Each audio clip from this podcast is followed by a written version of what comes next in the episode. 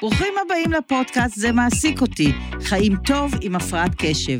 אני אורלי צדוק, פסיכולוגית תעסוקתית. ואני גלית יצפן, מטפלת קוגניטיבית התנהגותית בכלים יצירתיים. אנחנו מאמינות שהפרעת קשב היא רק חלק ממי שאנחנו ולא המהות שלנו, אבל אם נלמד עליה, נכיר אותה, נצחק קצת ממנה, זה מה שיאפשר לחוזקות שלנו להתגלות. מתוך אמונה זו, שתינו מטפלות, מרצות ופועלות לקידום הנושא בארץ. נשמח לחלוק איתכם את כל הידע שצברנו. אז יאללה, מתחילים גלית? מתחילים. מתחילים. בוקר טוב, בוקר טוב אורלי, בוקר טוב נועה. בוקר טוב. מה שלומכן? איזה כיף שהגעת אלינו מיישוב רחוק, נכון? מבאר שבע. כל הכבוד לא, לך. אה, את מבאר שבע? לא אמרת שאת גרה ליס- ביישוב ליד? ממש בתוך באר שבע. אה, אז אני מתבלבלת מתבלבלת. עם המרואיינת הקודמת שלנו.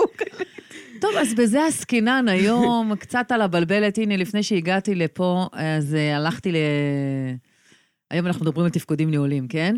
אה, אז ככה, רק אה, הדגמה קטנה, הלכתי בבוקר לעשות הכנה ככה, לקנות כמה מצרכים, שיהיה לנו ארוחת בוקר מפנקת.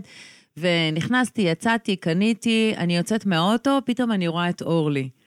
ואני אומרת, אה, אוקיי, קניתי מצרכים, בכלל שכחתי, כאילו זה נשאר באוטו. עכשיו, אם אני לא רואה את אורלי, עברו חמש דקות, אני, זה בכלל נשאר באוטו ואני מגיעה הביתה, לא זוכרת שבכלל כל המטרה שלי הייתה לצאת ולקנות. אז היום אנחנו נדבר על תפקודים ניהולים, בשביל זה אה, נועה אבלס מתארחת אצלנו, נעים, בוקר טוב. בוקר טוב, נעים מאוד. אה, נועה, נוער, נכון? נוהר, כן. נוער בה', איזה שם מיוחד, היא מרפאה בעיסוק, היא מטפלת CBT, מומחית ומדריכה בגישת קוג, קונג, קוג פאן. קוג פאן. ממש התאמנו, זה קונג, קוגניטיבי, fun function, למרות שזה אולי יהיה fun כיף, אנחנו זה מקווים. גם, גם וגם, אה, נכון? לגמרי, אה, התאמנתם יפה. כן. אנשים תמיד חושבים שזה תמיד כשאני אומרת קונג פאן, אנשים כזה נעצרים, רגע, מה, זה קונג פו? זה משהו יפני? לא. הרבה אנשים פונים אליי ככה, מה זה הקונג פו הזה שלך? כן, אז הקונג פו שלך, אנחנו היום נתעסק במבוגרים עם הפרעת קשב, ובטיפול הזה. נכון, אז אה, אני אתחיל ככה אולי באיזה סיפור קטן, שייתן לכם הצצה לאיך מוח של אדם עם הפרעת קשב עובד. אוי, את זה אנחנו יודעים כל כך טוב, אנחנו לא צריכים הצצה קטנה, יש לנו הצצות גדולות כל יום, אבל עדיין את יכולה לספר את הסיפור הזה. טוב, תודה. אז בעלי הוא מאובחן עם הפרעת קשב, ולקראת אה, גיל 30 שלי, החלפת קידומת, הוא שאל אותי ככה חודש לפני, מה את רוצה לעשות ביום הולדת? אז אמרתי לו, תקשיב, לא אכפת לי, העיקר שתפתיע אותי, בא לי שתפתיע אותי, בא לי משהו מיוחד. ואחרי שבוע, הוא עוד פעם בא אליי ושאל אותי, מה את רוצה לעשות ביום הולדת? אז אמרתי לו, רגע, לא הבנתי, לא אמרתי שתפתיע אותי? ואז הוא התחיל לשאול אותי, רגע, מה אני אקנה לך? ואולי נלך למסעדה, אולי נלך למלון. ואני זוכרת שממש התבאסתי, אמרתי לחברות שלי, אני לא מבינה מה הבעיה בלהפתיע. כאילו, לא ביקשתי כלום, רק שתפתיע. באיזשהו שלב הבנתי שאני צריכה למקד אותו. אז אמרתי לו, אני רוצה חופשה. הבנה חשובה. כן. טוב שנפל לך האסימון. נפל לי באיזשהו שלב. זה מה שנקרא גישור, כאילו לפרק את המשימה הגדולה למשימות קטנות, אחרת לא מגיעים. לגמרי. ואז אה, גישרתי, ואמרתי לו, טוב, אני רוצה חופשה. אבל גם הוא המשיך, רגע, את רוצה צפון, דרום, התחיל להראות לי תמונות של צימרים. יואו. כי תביני מה הולך לו בראש.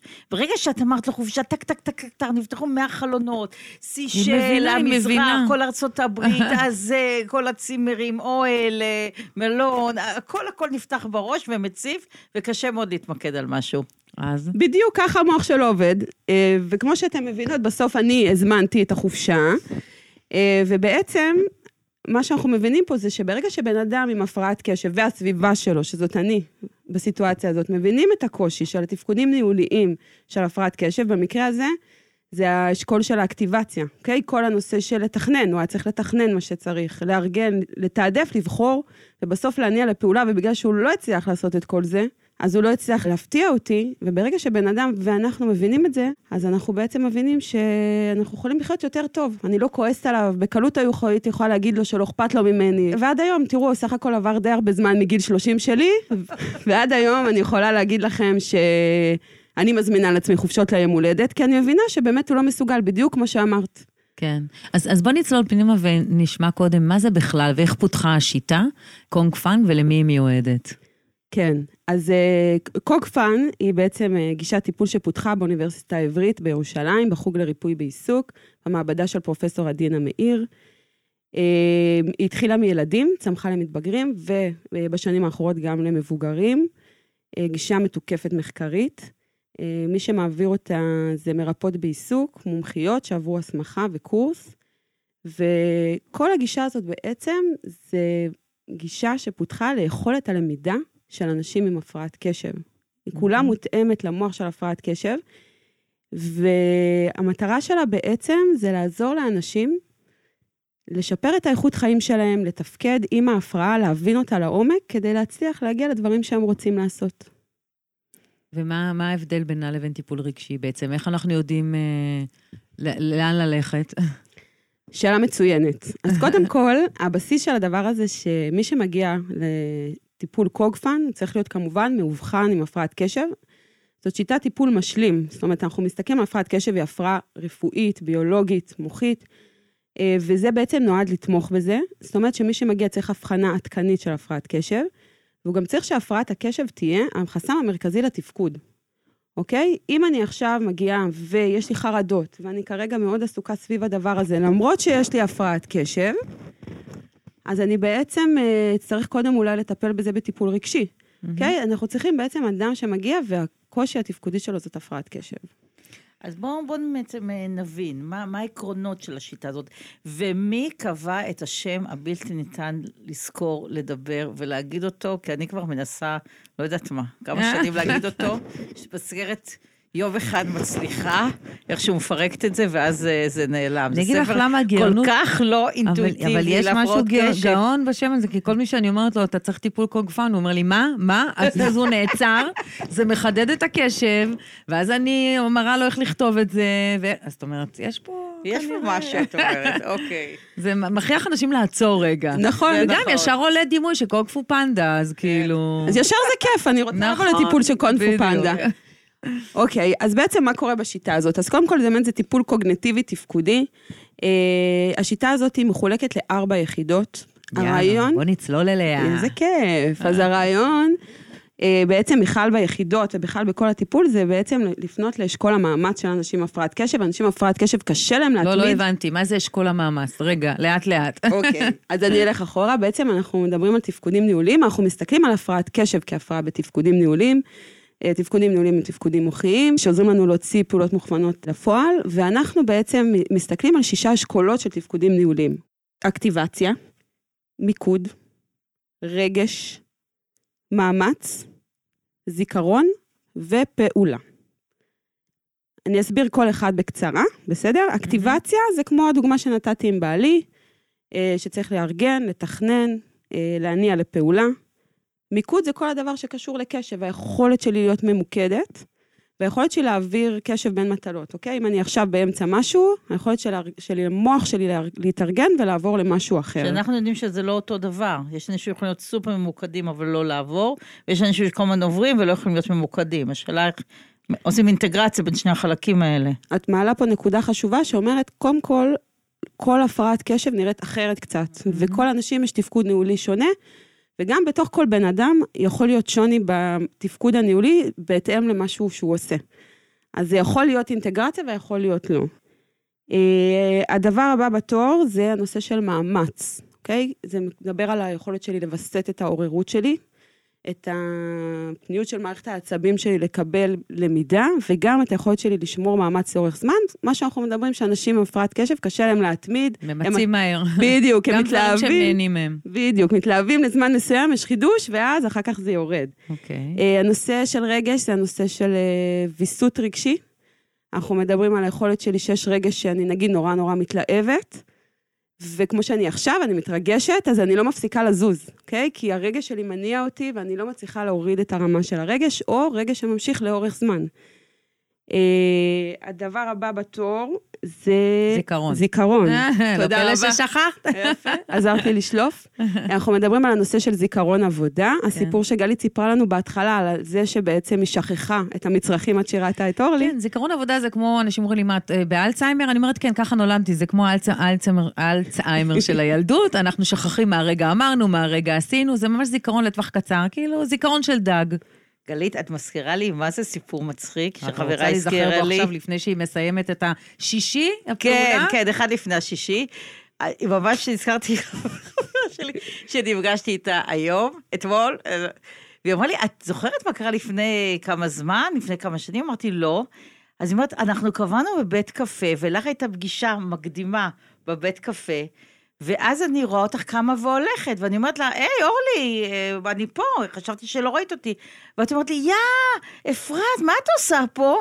אני בכלל לא זכרתי אפילו שקבעתי איתה, לא רק שלא זכרתי את הפגישה, גם כשראיתי אותה לא זכרתי שקבעתי אותה. אמרתי, וואלה, מגיע לך פרס שנשארת חברה שלי עם כזה רוח, אני לא בטוחה שאני הייתי מצליחה לשמר את זה. אז אפרופו זיכרון עבודה, זה יכול לגרום לנו מקרים ממש ממש ממש אה, מביכים. כן, אני יכולה לקבוע עם הקוסמטיקאית שלי, לקבוע איתה ב-10 בבוקר ל-12, והיא מתקשרת אליי ב-12, איפה את? יואו, שכחתי שקבענו, למרות שכתבתי את זה ביומן. טוב, אז זיכרון, בואו כן. נעבור אני הלאה. רק רוצ- רוצה שתראו כמה זיכרון עבודה זה משהו שיכול לפגוע לנו בחיי היום-יום. כן, וזה הזמן. באמת להחזיק מידע בראש.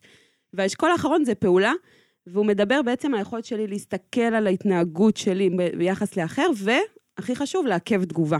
אוקיי? אנחנו ראינו את אורלי כאן, היא לא יכלה לעצור, היה לה סיפור כל כך וזה שאני מעניין. מתאפקת. נכון. זה שהיא מנחה, מתאפקת, והיא כל הזמן חייבת, חייבת, חייבת, חייבת. אז ראינו הצצה יפה לאיך זה נראה קושי בעיכוב תגובה. אה, שבעצם ב- ב- בתוך, אה, בתוך הטיפול הזה, נורא חשוב, אני חושבת, השלב הראשון שאתם עושים זה בעצם לעשות איזושהי עבודת אה, היכרות עם כל האשכולות האלה, עם כל התפקודים האלה. נכון, נורא חשוב שהמטופל יבין ויכיר אחד לאחד, אז בואי תספרי על זה ולמה זה כל כך חשוב. כן, אז אנחנו בעצם מדברים על אה, אה, ארבע יחידות, ואמרתי שבעצם הרעיון הוא שהמטופל כל הזמן יודע איפה הוא נמצא, באיזה יחידה, כדי לעזור לו בעצם להחזיק את המאמץ. היחידה הראשונה היא יחידה של למידה משותפת. זה בעצם אומר שאני, יחד עם המטופל, חושבת על אה, איזה תפקודים ניהוליים בעצם לקויים אצלו, איזה תפקודים ניהוליים מהווים אצלו עוצמה. אה, אנחנו לומדים גם מה הסביבה שלו, כי בעצם זה לא רק שיש לי אה, קושי בתפקוד ניהולי, זה גם מה קורה איתי. כן. יש הבדל בין הפרעת קשב של עורכת דין קרייריסטית עם שלושה ילדים, לבין סטודנטית לתואר ראשון, היא לא תיראה אותו דבר. הבן אדם לומד... מה היו ההבדלים? ההבדל הוא שיש הרבה יותר תפקידים, אוקיי? יש הרבה יותר שעות שבן אדם קרייריסט אה, עובד. עריכת דין דורש גם דוחות וגם איזשהו משהו שיכול להיות שהיא מאוד מאוד טובה בו, שזה, שזה כן עוצמה של ההפרעת קשב שלה. אה, למשל, ללכת לבתי משפט, זה כן. מקום שהיא טובה בו, זה לא דורש ממנה מאמץ. בעצם הבן אדם לומד איפה ההפרעת קשב שלי באה לידי ביטוי, איפה היא עוצמה, איפה החולשות שלי. אה, וסטודנטית, אז היא צריכה, כרגע יש לה סביבה אחת, היא עסוקה במבחנים שלה.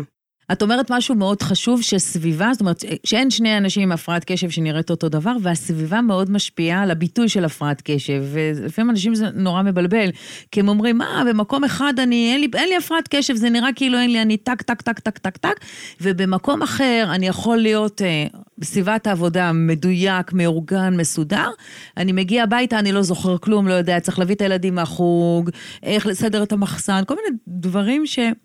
הסביבה נורא משפיעה על הביטוי של הפרעת הקשב, נכון? וגם העדפה, אני חושבת מה שאת אומרת, שאם דבר שאת מאוד אוהבת ומאוד מחוברת אליו, וגם מיומנת בו, וככל שאת יותר מחוברת, יותר עושה, את יותר מיומנת, וזה אחד מחזק את השני, את חווה יותר הצלחות, אז, אז את נשארת שם יותר, אז ככל שהסביבה באמת מתאימה לך, מבחינת הצרכים, מבחינת הנטיות, מבחינת מה שאת אוהבת, מבחינת איך שזה מתאים, איך שזה מדבר אלייך, כלומר המשמעות, יש פה גם את העניין של המשמעות, וגם את העניין של המשימות הספציפיות, שבאמת מתאימות uh, בסביבה הזאת.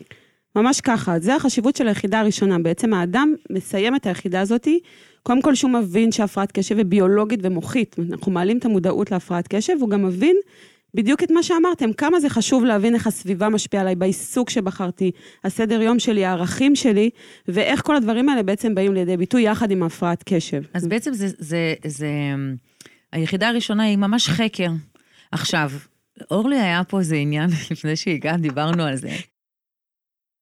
אני חייבת לשאול אותך על השלב הזה, כי הפניתי כמה אנשים והם נפלו שם. העניין הזה של החקר, שהוא גם בא עם המון המון שאלונים, נכון? כן. ואז אנשים צריכים לשבת למלא שאלונים, שאין דבר שהפרעות קשב שונאים, זה שאלונים שהם לוקחים הרבה זמן, עם המון פרטים, וגם לא רואים מהר תוצאה. אז איך כל התהליך הזה, התהליך, השלב הראשון של התהליך, מותאם בעצם לאנשים הפרעות קשב? אז זו שאלה מצוינת. בעצם הרבה אנשים מגיעים עם רצון של בואי תתני לי עכשיו את הפתרון. אז קודם כל, השאלונים הם לא ממלאים אותם עצמאית, אני ממלאה אותם איתם, והשאלונים הם כלי בעצם לעזור לי להיות ממוקדת איתם סביב נושא מסוים. אה, למשל, שאלון של בדיקת איכות חיים, אנחנו מדברים על זה שהוא מדע תוצאה. הוא בעצם התגמול של הבן אדם, ברגע שהוא ממלא אותו, הוא ממלא אותו אחר כך שוב בסיום הטיפול. אה, התפקודים הניהוליים, הוא בעצם ממלא את הכל, זה עוזר לו להבין שהוא שווה לו, ויש תגמול לזה שהוא ממלא אותו. וכל הזמן אנחנו מייצרים שיח. השיח על התפקודים ניהוליים זה ה fun של הקוג פאן. השיח הוא צריך להיות מאוד דינמי. אם אני עכשיו אה, מעלה בשאלון שיש לי קושי בלעכב תגובה, אנחנו מדברים על דוגמאות. הדבר הזה מאוד מאוד חי, ולא לשבת ולמלא שאלונים. זה בעצם המיומנות והמומחיות של מטפלת קוג פאן שמבינה את הרעיון בדבר הזה, ולא שבן אדם יושב ובעצם ממלא את השאלונים. השאלונים הם רק כלי. כדי למקד אותנו וללמוד את זה. וכמה מפגשים זה השלב הזה? אז זה יכול להיות בין שישה לעשרה מפגשים. אולי... עשרה מפגשים רק של חקר? אז איך אנשים עם הפרעת קשב, שאני חוזרת על השאלה, אמורים לחכות בין שש לעשר מפגשים שהם לא רואים תוצאות וממלאים שאלונים? אז אני אסביר מה החשיבות של זה, ואני גם אסביר איך אני... לא, זה חשוב, זה לא, בטוח. איך אני מסבירה את זה לאנשים, לא, זה שזה חשוב אני מבינה. אה, ולמה זה לוקח לפעמים יותר. בעצם לאנשים עם הפרעת קשב יש קושי במודעות, מודעות להפרעת הקשב. זה יכול להיות בגלל גורמים של חוסר תיקוף, אוקיי? אנחנו שומעים בחברה, אין הפרעת קשב, הפרעה זה רק של מסכים, אה, או איזה שהם חסמים פסיכוגנים שלהם, אוקיי? בן אדם שיש לו כישלונות רבים במהלך החיים שלו, אז הוא ממציא לעצמו כל מיני מנגנוני אה, פיצוי, אוקיי? נגיד יש לי בעיה בניהול זמן. אז אני יכולה להגיד, אה, אני מאחרת בגלל גורמים חיצוניים, תמיד האנשים האלה, בגלל הפקקים, בגלל הבנייה, או שאני יכולה לעשות רציונליזציה ולהגיד, אה, לא שווה בכלל להקדים, אלה שמקדימים תמיד סובלים, עדיף לאחר. עכשיו, הדבר הזה בעצם לא מאפשר לי להתמודד עם הדבר האמיתי, שהוא בעצם קושי בהפרעת קשב, או בכלל המנגנונים הנוירולוגיים של הפרעת קשב בעצם לא מאפשרים לי לקלוט סיטואציה. אם אני יושבת בתוך סיטואציה ולא הקשבתי ולא החזקתי את המידע בראש, ולא שמתי לב, איך אחר כך אני אפתח שיטות כדי לנהל אותה? אנחנו חייבים לתת מענה למודעות הזאת, כי כשאנשים מגיעים עם חסמים במודעות, כן, לא משנה איזה אסטרטגיה אני אתן להם, הם יכולים להגיד בסוף, אבל אני עצלן, אז מה את רוצה ממני? זאת אומרת, אנחנו כן. רוצים לעשות את השיוך הביולוגי ואת ההבנה הזאת, ואני מעבירה את זה... וזה דרך השאלונים. אני מעבירה את זה... זה לא רק שאלונים. זה לא רק שאלונים, זה שיח, ובעצם אני מעבירה את זה אה, מההתחלה. שהחשיבות של הלמידה זה הבסיס שלנו, אנחנו מדברים על טיפול מעמיק. ההבדל בין טיפול קוגפן להרבה טיפולים אחרים, שאנחנו לא נותנים אסטרטגיה. אם עכשיו את אומרת לי, יש לי קושי בניהול זמן, ואני אגיד לך, אה, מגניב, בואי, יש לי את ה... תעשי קורס, כן, ארבעה יש לי את האפליקציה מהממת. כן. בדיוק. איך לנהל יומן, זה לא עובד, זה לא עובד. כי באמת הטיפול צריך לתפור חליפה לבן אדם, ואצל כל אחד זה אחרת, וכמו שאת אומרת, אם אנחנו מגלים במה, מה התפקודים הניהוליים, מה הקשיים הספציפיים לאותו בן אדם, אז אפשר לתפור את החליפה. ואז בואו נעבור ככה לשלב השני. אז הבן אדם הבין, נכון, זה גם שאלונים, והוא בעצם יודע לדקלם אחרי השלב הראשון את כל, ה... את כל ששת האשכולות. אנחנו משתדלים שהוא ידע בסיום הטיפול, הם יודעים מתוך שנה להגיד אותם, כן. אנחנו משתדלים שהוא ידע להגיד את זה, ואנחנו משתדלים, ובסוף כל טיפול יש סיכום, וגם בסוף כל יחידה יש סיכום, ואנחנו משתדלים שהוא ידע להגיד שהוא יודע שהפרעת קשב במוחים. כמה זה מערב את הסביבה? כי הרבה פעמים גם מחקרים מראים שבן אדם הרי לא תמיד מודע לעצמו. כאילו, יכול להיות שמבחינתו אין בעיה, אבל הסביבה מתלוננת. אז כמה אה, בשלב הזה מערבים את הסביבה ואת בני המשפחה או את החברה? כמה הם שותפים לתוך הדבר הזה? אז uh, באופן כללי, בפרוטוקול עצמו מובנה מפגש עם אחר משמעותי שהם בוחרים. לפעמים כשאני רואה שהסביבה היא סביבה שהיא מאוד לא מתקפת את ההפרעה, אנחנו גם מזמינים את הבן אדם אלינו uh, בשלב הראשון, את האחר המשמעותי, ואנחנו. יושבים עם התוצאות של השאלון, ואני מסבירה את הפרעת הקשב, שבהמשך הבן אדם עושה את זה לבד. זאת אומרת, המטרה שהוא ידע לעשות את זה זה. כל כך חשוב מה שאת אומרת, כי כשאנחנו עובדים עם הילדים, אני עובדת עם ילדים, אז אני עושה את זה עם ההורים, אבל אחר כך כשהוא יש, ובאמת כשיש מבוגר, אז הוא צריך גם באמת אחר משמעותי בסביבה שלו, שעוד מישהו ייתן תוקף לדבר הזה ויפסיק להאש- להאשים אותו, להקטין אותו, לכעוס עליו. אני חושבת שזה כמה אחרים משמעותיים, כי יש את את הבוס. הבן זוג, את הבוס, את הקולגות, לפעמים את הילדים, את השכנים, את החברים, כלומר, אני חושבת שחשוב לשתף, אבל באמת חשוב לתת כלים לבן אדם. להבין ולהסביר את, ה, את ההפרעה הזאת. כן, סינגור עצמי. אז את ממש מקדימה לי את היחידה הקודמת. יאללה, היחידה הבאה. היחידה הבאה, ואני אגיע גם לזה, זה באמת נכון. היחידה הבאה היא בעצם חקר אירועים. Mm. אחרי שיש לנו בסיס, הבן אדם מגיע עם אירועים שקורים לו בחיי היום-יום, ואנחנו לומדים יחד להבין, הוא לומד לזהות איזה תפקודים נעולים מערבים כל אירוע, מה העוצמות שלו שם ומה החולשות. אה, ומתוך זה אנחנו מזהים כלים ואסטרטגיות שהוא יכול לעשות אותם לעצמו. אנחנו סומכים על אדם מבוגר עם הפרעת קשב שהוא מצא כמה כלים בחייו לנהל את עצמו. אנחנו רוצים לעזור לבן אדם הזה לזהות איזה כלים יעילים לו, איזה אסטרטגיות הוא משתמש, ובעצם להתחיל להרחיב אותם או לשנות אותם ולשכלל אותם. אז, אז ביחידה הזאת בעצם מדברים על אסטרטגיה? כלומר, אם אני אספר את הסיפור הזה שאני יוצאת מהאוטו ולא זכרתי לקחת את המצרכים, אז אם זה משהו שחוזר אצלי ביום-יום, השכחה, נכון? אז אני יכולה לזהות שזה שייך לעניין של זיכרון עבודה, ואז לבדוק איזה אסטרטגיות אני משתמשת ביום-יום לזיכרון עבודה, כדי שהדברים האלה יקרו פחות. אוקיי, זו דוגמה מצוינת. נתת את הדבר הזה, אנחנו ממש, את מביאה את האירוע, את, ואת קודם כל מדרגת אותו. Mm-hmm. למה? שוב, אנחנו מדברים על למידה של אנשים עם הפרעת קשב. אנשים עם הפרעת קשב מגיעים עם סיטואציה, והם מרוגשים, והם לא פנויים ללמידה, ואנחנו רוצים לקרר, שתהיה יכולת ללמוד בצורה אובייקטיבית. אז קודם כל, אני אתן לך לדרג. מה? כמה את מרוצה מ-1 עד 5? ממה אני מהאירוע. מרוצה? מה זאת אומרת כמה אני מרוצה? כמה את מרוצה מזה, ש... מהאירוע הספציפי, אנחנו לוקחים איך את אני יכולה האירוע, להיות מרוצה מאירוע שקורה לי? לא הבנתי. מישהו אומר שהוא מרוצה מהבעיות שיש לו עם הפרעת קשב? לא הבנתי כמה, מה זה השאלה? עוד פעם. כמה למשל, לא את. יכולה להגיד שאת מרוצה, כי פגשת את אורלי והצלחת לסדר היום שיש לך פודקאסט. את מתכוונת כמה האירוע הזה מפריע לי ביום-יום? כמה הוא הפריע לי? כמה את מרוצה מהאירוע הספציפי הזה? עכשיו, את יכולה להגיד, אחד, אני לא מרוצה. אוקיי? לפעמים יש כל מיני דברים שרוצים להבין, שגם... אבל תמיד הפרעה אנחנו לא מרוצים, לא? לא, מההפרעה מדבר- עצמה. את שואלת כמה אני רוצה מהחיים? או. לא, אנחנו לוקחים, סליחה, אני אחזור אחורה כדי למקד את זה. את בעצם מביאה את האירוע, אנחנו מסתכלים על האירוע במבט מצלמה, בלי פרשנות, כן. בלי רגשות, ואז את נותנת לו שם. איך היית קוראת לאירוע הזה שסיפרת לנו? נזכרתי ששכחתי. אוקיי, אז אני עכשיו... כבר יש לי שם, כי זה כבר סטיקר בשבילי, נזכרתי ששכחתי. אני כבר מקוררת, כן. אני כבר מכירה את עצמי. עכשיו, השם אוקיי. הזה גם נועד לעזור לך לשליפה אחר כך ב- ב- בשיח, ובעצם ליצור איזושהי קורלציה בין כל המפגשים, כי אנשים עם הפרעת קשב, ואתן מטפלות בהם, איך היה הטיפול? מצוין. מה למדת? לא זוכר. זוכר. אז אנחנו רוצים לתת להם בעצם עזרי שיעור. אז אחר כך את מדרגת כמה את מרוצה, אמרת, אנשים עם הפרעת קשב הם לא מרוצים מהאירועים האלה שמביאים. אז אנחנו מתחילים לראות את הטיית הקשב השלילית. אנחנו רוצים להראות שבכל אירוע, עדיין, יכול להיות משהו שאני מרוצה ממנו. כן, זה מצחיק, אז אפשר לצחוק אחר כך.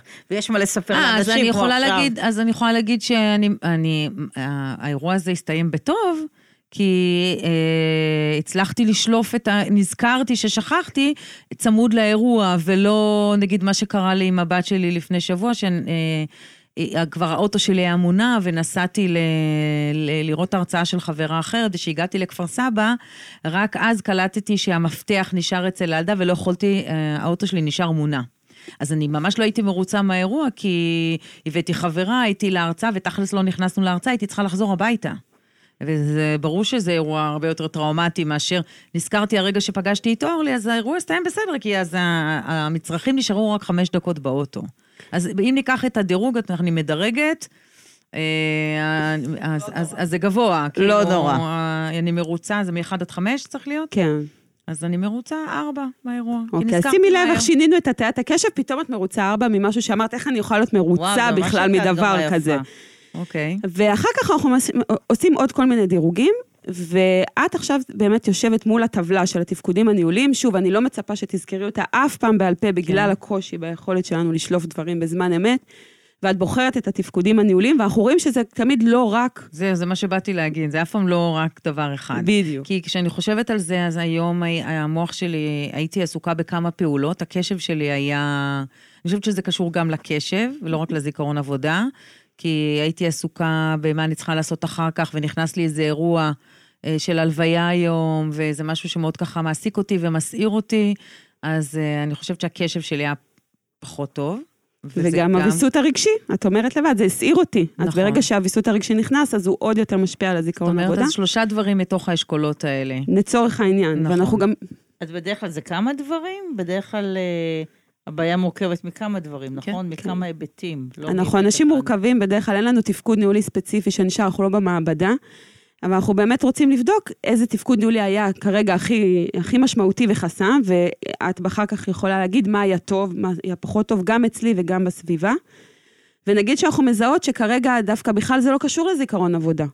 בכלל מה שקורה זה שאצל גלית, כשהיא לא מבוסתת רגשית, היא חייבת איזשהו... אז פה למשל את עוצרת ואת שואלת, האם בעוד אירועים זה ככה? איזה עוד אירועים יש לך? זאת אומרת, כל החלק הזה, כמה מפגשים זה? של להביא אירועים? אז, אז אנחנו במפ... בלהביא אירועים, איך אנחנו מסיימים את היחידה, את שואלת, כן. מה קורה? לא, מה קורה גם בסוף מפגש. כן. כאילו, הבאתי אירוע, דירגתי את, ה... את רמת השביעות רצון שלי. ממנו, אנחנו מדברים על עוד אירועים דומים. נתחיל קצת להבין אם זה קורה לי עוד בחיים, ואם זה משהו אופייני לי, כי יכול להיות שיש בן אדם שיש לו אופייני יותר, הפרעת הקשב שלו, נגיד, אה, פוגשת אותו נגיד בשלושה אשכולות, יותר מאשר באחרים. כאילו, זה, הר... זה המטרה? עכשיו הרמתי להנחתה למה היחידה הראשונה חשובה. Mm-hmm. כי פה אני יכולה לשלוף את התוצאות שלך, של השאלון, של התפקודים הניהוליים, mm-hmm. ולהזכיר לך שגילינו שאלה תפקודים ניהוליים שאת בכלל טובה בהם. כן. אז אנחנו קודם כל באמת יודעים את הבסיס, וגם אנחנו, אה, בסוף, בסוף המפגש הזה, אנחנו מזהות אסטרטגיה. זאת אומרת, אני יכולה להגיד לך, רגע, אבל יש מקומות שאת לא שוכחת, למה? Mm-hmm. מה קורה שם? מה את עושה? ואז יש כל מיני דברים, ועוד פעם, אין לי את היכולת לתת. זה לרשום, זה להגיד לחברה, זה... אין ספור... להכין כן. דברים מראש בערב, לא משנה, כל אחד ומה שעובד זה לא? חקר. זה החקר, ואת בעצם אומרת, נגיד שזיהית שהכי עוזר לך, זה לרשום. בסדר? אז את יכולה, את יכולה להגיד לה, אוקיי, בוא נקרא לה בשם באסטרטגיה הזאת של הרישום. ואחר כך אנחנו עושות עוד פעם סיכום. הסיכום זה על מה דיברנו כל המפגש, כדי שיהיה לך את הרצף, סיכום בשפה שלך את מסכמת. ואחר כך את לוקחת מטלה קטנה, משימה קטנה, שהיא קשורה לאסטרטגיה שזיהית, ואנחנו גם לומדים שם גם למה כדאי לך, ומה, איך מפרקים את המשימה הזאת. ולבדוק אותה. בדיוק. וואו, צריך המון סבלנות בשביל הדבר הזה. כל התהליך זה נראה לי ממש אנטי קשב אחד, אנטי הפרעת קשב אחד גדול, הדיוק, הפרטים, הסבלנים. הסבלנות, כן, סליחה, לא... לא לקפוץ, לא, שזה חשוב, כי זה באמת נתינה של איכות אחרת של עבודה, מהעבודה הספונטנית שיש בדרך כלל אנשים אה, עם הפרעת קשב. אבל אורלי, בשיטת קונג פרנק עובדים מטפלים שמבינים הפרעת קשב, זה המהות. הם לא עושים את זה ברמה של מישהו שלא מבין קשב, ויושב ובודק אותך בסרגל, ומדקדק אותך במספרים. זה עבודה של אנשים שהם מיומנים. ברור, שהיא אמפתית. לעבוד עם אנשים עם הפרעת קשב, עם המון אמפתיה, עם המון חמלה. תראי איך היא עשתה את זה איתי, כאילו, עם הרבה... עם גישה נכונה, אז אני סומכת עליכם שאתם יודעים לעשות את זה מותאם קשב. זה בדיוק כמו שאנחנו יושבות עכשיו בשיחה. הרעיון של הכלים האלה שיש את הכלי. לא, לא, אני אומרת כי זה חשוב, כי זה נותן איכות אחרת מהאיכות הקופצנית שבדרך כלל מאפיינת את איכות החיים של הפרעות קשב. אז בואי נעבור לחלק השלישי. מהו החלק השלישי? אז uh, אדם מסיים את היחידה השנייה, שיש לו באמת הרבה אסטרטגיות קטנות, הוא יודע לזהות כבר בכל אירוע מה התפקודים הניהולים ולתת להם מענה. שזה הרבה עבודה והרבה אנרגיה. Mm-hmm, לגמרי. ובעצם באיזשהו שלב שם נופל האסימון שהפרעת קשב היא לא הפרעה כזאת פשוטה, ולא קל לנהל אותה, וצריך להשקיע הרבה. זה בעצם מצב כרוני מתמשך, והיחידה השלישית היא בעצם למידה של אסטרטגיות מרתון. זה בעצם איך אני מנהל חיים עם הפרעת קשב. שזה בעצם כל הנושא של... נכון, תמיד אנשים, יש איזו פנטזיה, שאם אתה לומד אסטרטגיות ויודע לפרק משימות, זה, הפנטזיה שזה לא יקרה לך, ואתה מבין שזה יום-יומי. זה לא משנה כמה אסטרטגיות יהיו לי, כמה אני אדע לכתוב בקלנדר וביומן וזה, בסוף אני מסוגלת לא להגיע להרצאה של עצמי. זה, זה, זה החיים עצמם. אבל זה יקרה לך פחות. לא, אז גם לקבל את זה. וגם להבין שזה באמת, זה כמו אימון, כמו שאנחנו לא יכולים להפסיק להתאמן פיזית. אני, אני לא מקבלת את כן. זה, הפוך, הקבלה היא זה להבין ש- this is the story of my life, עכשיו, זה, ככה יראו חיי, זאת אומרת, זה לא משהו שעומד להשתנות. השינוי, אני חושבת, הוא בשינוי גישה. אני למשל הבנתי שהאסטרטגיות שלי היא לדבר על זה, לכתוב על זה, לצלם את זה, אה, לעשות עם זה משהו מצחיק, זה מה שעוזר לי בחיי היום, כאילו, זה האסטרטגיה. זה אסטרטגיה נהדרת, ו- ואני חושבת שגם הרגלים, כמו באמת לרשום ביומן, ולהרגיל להסתכל ביומן, ולשים זמנים אה, לדברים, כך אמרנו, דיברנו על מסגרת, מחוץ למסגרת ותוך מסגרת, ליצירת מסגרות מלאכותיות בחוץ, שאין לי בפנים, זה עוזר. אז אנחנו רואים שגם האמצעים, הם יכולים להיות אמצעים אה, מאוד שונים, ואפשר גם להשתמש בכולם, אבל הכמות וה, וה, וה, והיחסים בין, בין הדברים, ופ- ותלוי במה.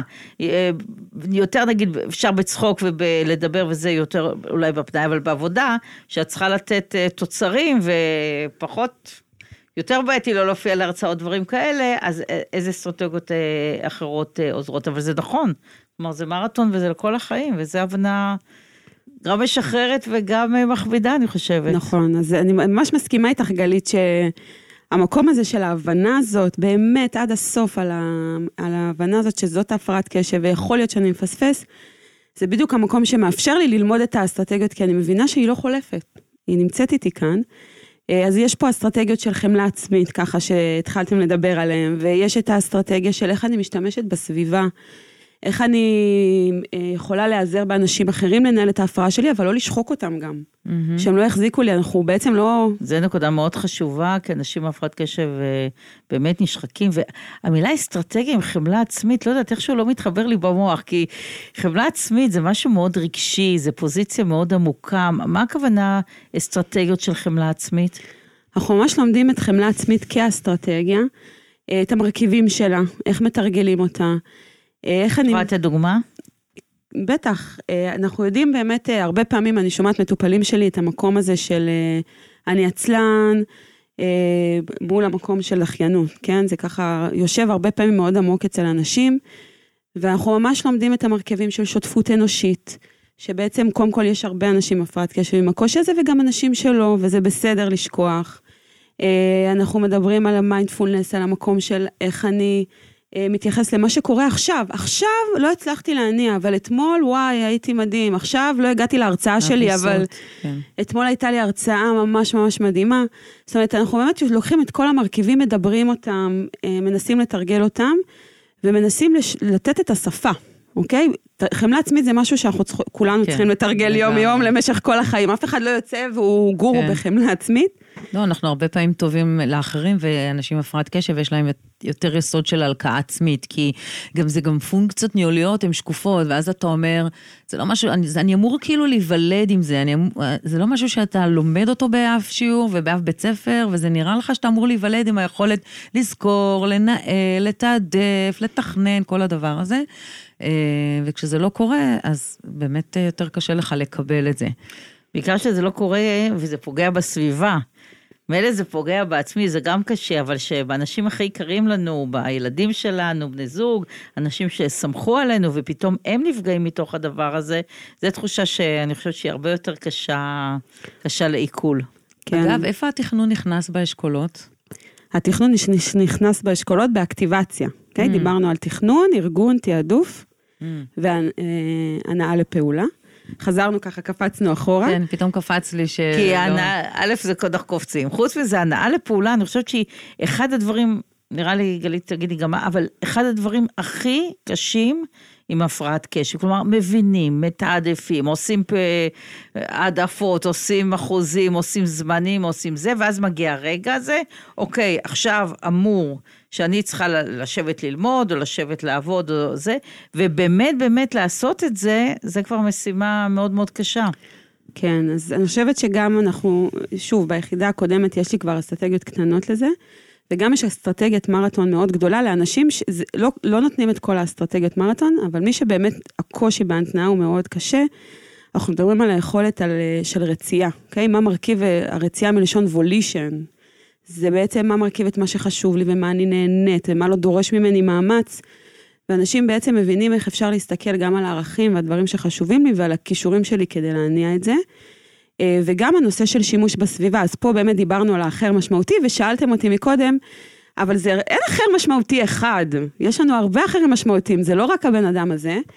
אז בעצם בשלב הזה הבן אדם יודע כבר לדבר איתי את הפרעת הקשב שלו מאוד יפה, ועכשיו אני רוצה שהוא יתחיל לתרגל את זה בעולם האמיתי. נכון. אני לא רוצה שזה יהיה השפה שלנו, אני רוצה שזאת תהיה השפה שלו והוא לא יצטרך אותי יותר.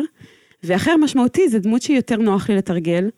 אה, אז גם האחר משמעותי, אנחנו משתמשים שוב בכלי, הוא ממלא עליו את הפרעת הקשב, איך היא נראית מבחוץ, ואנחנו עושים את ההשוואה. אה, ובשלב הזה לבן אדם כבר יש אסטרטגיות. זאת אומרת, אם עכשיו אה, אני אקח את בעלי, ואני יכולה לבוא ולהגיד, וואי, בעלי לא רומנטי, לא אכפת לו ממני, אז הוא כבר יודע להגיד, אבל זה לא נכון, את יודעת, קשה לי לתכנן. אם תמקדי אותי, או שאפילו את תסגרי את החופשה, יהיה לנו, מה זה כיף? כי אני אוהב אותך, אני רוצה שנהיה mm-hmm. ביחד, אז מה זה משנה? וזה שיח הרבה יותר אה, מאפשר מאשר, וואי, יש לי הפרעת קשב, כן. או האשמה. נכון, האשמה בכלל לא, אבל גם המקומות שהוא יגיד, טוב, תקשיב, יש לי הפרעת קשב, אני לא מזמין לחופשה. נכון. אוקיי? זה נשמע אחרת. כבר יש שיח הזה, הסינגור עצמי. הם לומדים לתרגל את זה איתי, אחר כך עם מישהו אחר, ואחר כך הם הולכים ועושים את זה לבד, ומתרגלים את זה בסביבה מול הבוס, ומול הרבה הרבה מקומות אחרים. אז... כמה זמן לוקח אה, בדרך כלל טיפול, אם יש דבר כזה, מהטווח, מההתחלה עד הסוף, וכמה זמן זה, מניסיונך, זה באמת משתמר, כי אנחנו יודעים שדברים שלפעמים אה, ככה יכולים אה, להיסגר ולהתרחק ולהישכח. אז אה, קודם כל הטיפול עצמו הוא בין חצי שנה לשמונה חודשים, אנחנו אומרים את זה, זה טיפול מעמיק, אנחנו באים באמת להתעמק בהפרעה. אמ, אני ככה אולי את מקדימה את השאלה של היחידה הרביעית של הסיכום, mm-hmm. אבל באמת ביחידה הרביעית אנחנו מסכמים את כל הדבר הזה, הם כותבים את זה בשפה שלהם, ובסוף אנחנו גם חושבים איך אפשר להשתמש במרחב הטיפולי כאסטרטגיה. עכשיו, האנשים האלה יכולים לבחור אה, להיפגש איתי אחת לחודש, לדייק, לעשות fine tuning, אוקיי? האסטרטגיה הזאת עבדה לי עכשיו, אבל שיניתי סביבה. הם יכולים אה, לבחור, לפנות אליי אה, פעם ב, הם יכולים לסיים וללכת, והם יכולים גם אה, לבחור להישאר אחת לשבוע ולהגיד, אני רוצה מקום שהוא המרחב שלי לדבר על הפרעת הקשב שלי. אני יכולה להגיד שיש לי מטופלים, אני חושבת, ארבע שנים סיימו, ומדי פעם הם מתקשרים לעדכן אותי, וזה, וזה נשאר מהסיבה ששוב, זה עובד להם, זה לא משהו שהם צריכים לעשות, אה, להשקיע בו אנרגיה, הם זיהו את הדברים המשמעותיים להם, והם מצליחים, הם אוהבים את עצמם, הם מרשים לעצמם הרבה יותר. אה, וזה מדהים, כי שוב, לא לימדתי אותם משהו, עזרתי להם לזהות ולהעיר את החלקים בעצמם, את המקומות הטובים בעצמם. אבל זה לימוד מדהים. כן, מרגש ממש, אני לא סתם אה, מעריצה של הדבר הזה. כן. מה מחבר אותך לעבודה הזאת? איפה החיבור האישי שלך לעבודה הזאת? אז כפי שאמרתי, אני נשואה לאדם עם הפרעת קשב, אה, וגם אני, יש לי קשיים בתפקודים ניהולים, אין לי הבחנה של הפרעת קשב, אבל אה, יש לי דברים מאוד משמעותיים עם זיכרון עבודה. אה, ככה דיברנו לפני ועל הטלפונים, ואמרתי לך, אני מאבדת טלפון כל חודשיים וכרטיסי אשראי, ובאמת זה הרבה דברים שמפריעים לי. יש הרבה תפקודים ניהולים שאני מאוד טובה מהם, אז עוד לא הגעתי לכדי הבחנה. אה, אבל כן, אני גם סובלת מהקשיים האלה לא, לא מעט, ואנחנו מנהלים בית בהפרעה עם ילדים אה, שמגיעים למערכת החינוך היום, אז ככה... כן, ואז צריך לעשות את זה עם המורים וללמד אותם את השפה. אז ככה, לקראת סיום עברנו ככה על כל, ה... כל המרכיבים של הטיפול, ובא לי שניקח איזה דוגמה. ככה עוד כמה דוגמאות שיהיה לנו לצידה לדרך, ואולי כמה אסטרטגיות שיכולות לעזור. אה, מאיזה סיפור קטן שככה, שנחשוב ביחד למה הוא קשור. כי אני חושבת שהאקטיבציה דיברנו, אה, אולי לדבר על משהו שפחות דיברנו, אולי על רגש או מאמץ. זה מאוד מאוד מפריע, כי אני חושבת ש... אם אנחנו מדברים באמת הרבה על אנשים, אה, גם אה, בזוגיות וגם עם הורות וגם בעולם העבודה, שמגיבים בצורה לא פרופס, פרופורציונלית, שמתפרצים, צועקים, אומרים דברים מאוד מעליבים, אומרים דברים שלא מתכננים בכלל להגיד, אז אה, זה פוגע מאוד במרקם הזוגי והמשפחתי, וכמו שאת אומרת, בעבודה זה הרבה פעמים נגמר בפיטורים מאוד מהירים, אפילו של אנשים מוכשרים, כי זה בדרך סביבה שגם פחות פחות, סובל, פחות סובלת, פחות מכילה את, את הוויסות הזה, וחלק מהוויסות גם מגיע פנימה, כלומר זה נהפך לפגיעות מאוד גדולה, להיעלבויות, להרגשה שהכל נגדי, למה אל הם מדברים ככה, אל אחרים לא מדברים ככה, אז באמת מה האמצעים שאפשר לתת כדי, אה, כדי לווסת את הדבר הזה? אוקיי, okay, אז אה, בעצם בוויסות הרגשי אנחנו גם חוקרים את היכולת ויסות שלי, בעצם יש פרופילים שונים גם בתוך הוויסות הרגשי, יש אנשים שזה הכל עולה נורא מהר ויורד, יש אנשים נעלבים לאורך זמן, אה, אז קודם כל באמת להבנה הזאת של מה קורה איתי בפרופיל, ובעצם אנחנו רוצים לזהות מה, מה מדליק לי את הוויסות הרגשי. עכשיו, יש פעמים שאנשים... גם מכבה, מה מכבה אותי נכון, גם. נכון, לגמרי. ויסות. אנשים חושבים שוויסות זה רק להרגיע. נכון. והם לא יודעים שלפעמים אנחנו צריכים את העוררות דווקא.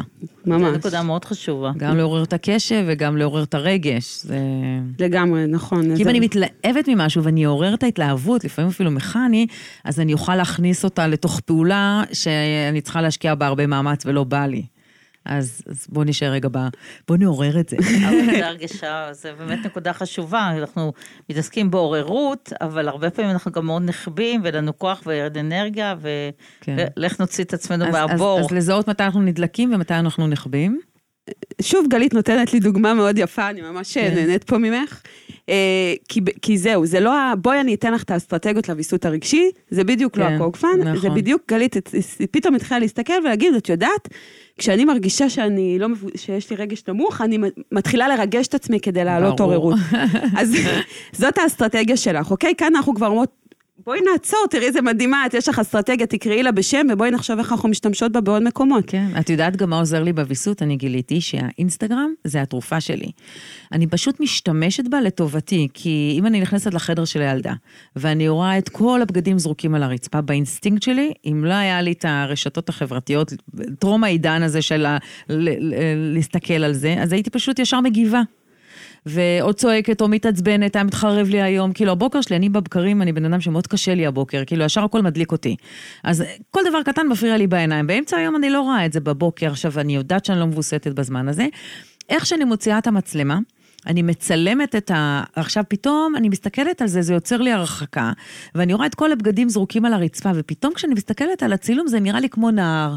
ואז עולה לי איזה מין מחשבה, וואי, פעם זה נהר, פעם זה נחל, ואז ישר אני מצלמת, מעלה לרשתות, ואני עושה שאלון, טוב, כמו מה זה נראה לכם? לי זה נראה כמו הר הבית, אולי זה הר נפוליאון. עכשיו, עצם, עצם השאלון הזה שאני עושה, וההרחקה הזאת, ההומור, ההומור. מווסתת לי את העצבים. זה פשוט כלי, מבחינתי, הצילום והכתיבה, זה כלי שאני מצאתי יעיל. אז אנשים אומרים לי, מה, את לא כועסת? את לא בין... אני כועסת, זה לא שאני לא כועסת, אבל זה עוזר לי להגיב בצורה נורמלית לסביבה שלי, ולא להיות האימא המשוגעת שאני יכולה להיות. ושזה גם לא רק להרוס את האחר, גם זה הורס לי את היום. אז זה אה, אסטרטגיה ממש... אה, מדהימה, אני בטוחה שלא כתובה בשום אה, ספר ובשום DSM, וזה באמת אסטרטגיה מאוד של העולם היום, ואת יודעת מה, אני חושבת שאת נתת טיפ מדהים להרבה מאוד אנשים, כי זה מאוד זמין. כל אחד מה שעוזר אחד, לו. כן, אבל זה עוד רעיון. כי אני רעיון, פשוט מתחברת לעולם הזה. זה רעיון מאוד מקורי. זה רעיון מאוד מקורי, ואני חושבת שזה פאק ככה מעורר מחשבה להרבה אנשים, איך אני יכול להשתמש בזה. זה באמת אחלה רעיון. אז אפשר למצוא דרכים לוויסות. כאילו, זה, זה אני, מה שאנחנו מלמדים מטופלים. תודי שלא שמעת כזה רעיון. באסטרטגיה. אני, אני חייבת להגיד שאני, שאנשים... ככה אנחנו הכרנו, אפרופו. כן. דרך הרשת. כן, כי קודם כל אני רואה את הדרך שלה, וממש אה, תמיד מצחיקה אותי. אה, זה גם עוזר לי לוויסות, אבל אני חייבת להגיד שאנשים עם הפרעת קשב הם סופר יצירתיים. והדברים נכון. האלה, שהאסטרטגיות שאנשים באמת מוצאים לעצמם, שוב, כמו שאמרת, אין ספר, הרי יש לי מאמרים ומחקרים על מלא אסטרטגיות. מי יכול לפתוח ספר ולקרוא? תני דוגמה לאסטרטגיות הכי משוגעות ששמעת, זה ממש מעניין.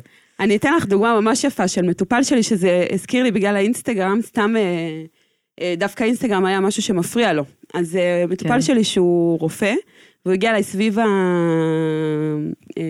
המבחני גמר של רפואה. והוא היה צריך ללמוד המון המון שעות, ובעצם הוא היה בשעה ארבע, לא מצליח לחזור ללמוד. כל הזמן הוא היה נתקע שם. עכשיו, בהתחלה, לכאורה, אני יכולה להגיד, אוקיי, יש פה בעיה בהתנעה לפעולה, בוא נעבוד, נוציא אסטרטגיות, אבל בקוג פאן, כמו שאמרתי, mm-hmm. אנחנו חוקרים את הכל לעומק.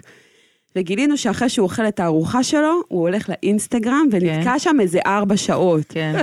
למה? כי הוא כבר עם אה, רמת אנרגיה נמוכה, והוא צריך את הדופמין שהאינסטגרם מביא לו, וזה בעצם לא אפשר לו ללמוד. זאת אומרת, אנחנו מדברים פה על עיכוב תגובה. אז התחלנו לחקור מה עוזר לו בעיכוב תגובה, והוא נזכר בניסוי הזה של המרשמלו, אתם כן, מכירים אותו? ברור, בטח. יש ספר מצוין על המחקרי המשך של המרשמלו. כן, אז בעצם הניסוי... אולי נגיד רק מילה מה זה, תגידי. כן, כן, זה בעצם ניסוי, לקחו ילדים בני ארבע, מביאים להם מרשמלו, הם צריכים לשבת רבע שעה מול המרשמלו, אם הם מצליחים, הם מקבלים עוד. זאת אומרת, הם צריכים ניסוי בתחיית סיפוקים. אז הבחור הזה נזכר בניסוי הזה, ושהוא ראה אותו בלימודים, והוא אמר לעצמו שהוא ראה את הילדים האלה, מה הם מה עושים? הם דפוקים? כאילו, מה הם אוכלים? אני, אין לי בעיה לדחות סיפוקים. ומשהו באינסטגרם הזכיר לו שהוא כמו הילדים האלה, ובעצם מה שהוא עשה, הוא לקח אסטרטגיה שקוראים לה מרשמלו, הוא שם את התמונה של המרשמלו על הטלפון, וכשהוא. סיים, הוא בעצם כל פעם, זה עזר לו להכניס את הטלפון למגירה, ואז הוא בעצם לא נכנס לאינסטגרם עד שעה מסוימת שהוא נעזר בה. עכשיו אוי, זה תראו, מקסים. נכון, ממש מקסים. כלומר, זה ייצור ממש ויזואלי, גרפי, שאני שם את זה מול העיניים, זה עוזר לי להעלות את זה מהזיק, מהזיכרון. בדיוק. אז אנחנו חוקרים את זה ושואלים איפה הוא יכול להשתמש, וכמובן, זה לא רק היה עיכוב תגובה, היו שם עוד דברים. אבל אני אומרת, זה הכיף, תחשבי איזה כיף לי, אני כל היום שומעת אנשים יצירתיים ממציאים אסטרטגיות יואו. ומנהלים אותם ומשתמשים. ואת יודעת, בסוף הוא הצליח, ל... הוא הצליח ללמוד, הוא סיים את ההתמחות כמובן כי הוא מוכשר, בלי קשר לניהול של הפרעת קשב שלו. אז אה, אנחנו צריכים, די, אנחנו צריכים לסיים, כאילו, באמת. זה- נושא שאפשר לדבר. עליו שעות, אבל אני- ככה רוצה לקחת מפה שהרבה פעמים, אה, גם כשאנחנו מרצים ופוגשים אנשים, ואנשים על הדרך, אנשים כל הזמן מחפשים אסטרטגיות וטיפים, אני חושבת שהדבר הכי חשוב זה כן לעצור, לעשות עבודה מעמיקה, לראות מי אתה, מה אתה, מה הכוחות שלך, מה החוזקות שלך. באמת אין אה, מחיר, הלמידה הזאת היא שווה, תשקיעו בעצמכם, תלכו לטיפול מתאים, אם זה קונג פיין, אם זה טיפול רגשי, כדי, כי הלמידה הזאת תשרת אתכם לכל החיים. אנחנו אומרים עוד דבר, גלית, אני חושבת פה, שההתבוננות העצמית הזאת היא, קריטית. היכולת שלי לשבת ולבחון מי אני, מה אני, מה עבד לי היום, מה לא עבד לי, היום, ממש ברמה היומית, לעשות תיקונים ולהבין שהרעיונות הכי טובים זה רעיונות שלי. כלומר, נכון. כדאי לשמוע אנשים אחרים, כדאי לראות מה קורה, מקבלים מזה השראה, אבל בסוף בסוף מה עובד בשבילי ומה לא עובד בשבילי, זה מאוד מאוד אישי, ובוא נסמוך על עצמנו, אנחנו יודעים מה אנחנו צריכים. כן, וגם אני- מה שיעבוד לי לאורך זמן, נכון. שזה מה שחשוב. אני קוראת לזה תמציאו. באמת, אה, אנחנו הולכים לאיבו- לאיבוד, אני קוראת לזה אבדות בכל הדברים שקורים לנו ביום-יום, אבל בתוך האבדות יש לנו הרבה מציאות, והמציאות הכי טובות זה דברים שאנחנו ממציאים. אז תרשו לעצמכם להמציא דברים שעובדים בשבילכם. גלית, זה כמו ברכה נהדרת שנתת לי, עשיתי הרבה חיים בתוך הטעויות. כן, לא, אני כתבתי את זה, עירית שלג. עירית שלג עולה זה אתה. אז תודה רבה, זה. תודה לכם. תודה רבה, היה אפשר מרתק. ל- לפנות, אנחנו נשים אה, למטה אה, קישור למרכז שלכם, אתם הרבה מרפאות בעיסוק, אפשר להצטרף לאינסטגרם שלכם, אפשר לפנות אליכם לטיפול, אתם עובדים גם בזום וגם בדרום, ובאמת אה, אני סומכת עליכם. בעיניים עצומות שתעשו עבודה טובה עם המטופלים שנשלח אליכם. תודה רבה, היה לי ממש אליכם. פאן, פאן. ממש ואני רק אסכם. קוג פאן. אני יודעת. שהיה לנו פה קוג פאן וזה תוך כדי, אז ככה אני... קונג פאן. זה אוקיי. משנה, קונג פו פנדה, ת- ת- ת- תקלידו, תגיעו. השם, אה, משהו לעשות איתו. תודה. יאללה ביי. ביי. ברוכים הבאים לפודקאסט. זה טוב, אורלי. עוד יחשבו שאנחנו נורא עדינות. ברוכים הבאים לפודקאסט. טוב, זה... אוקיי. ברוכים הבאים לפודקאסט, זה מעסיק אותי. אני חושבת שמי שישמע את זה יחשוב שאת מה זה קוקטית צרפתייה עדינה. אוקיי. רגע. והיום נדבר על הקושי בהתחלות. הרבה אנשים... רגע. היום נדבר על הקושי בהתחלות. הרבה אנשים מאוד מתקשים להתחיל משימות, וזה... הרבה אנשים מאוד מתקשים להתחיל... אז תודה רבה שהייתם איתנו בפודקאסט. אה, ואם אתם רוצים להתעדכן, ואם אתם רוצים להתעדכן בפודקאסט, ואם אתם רוצים להתעדכן בפודקאסט,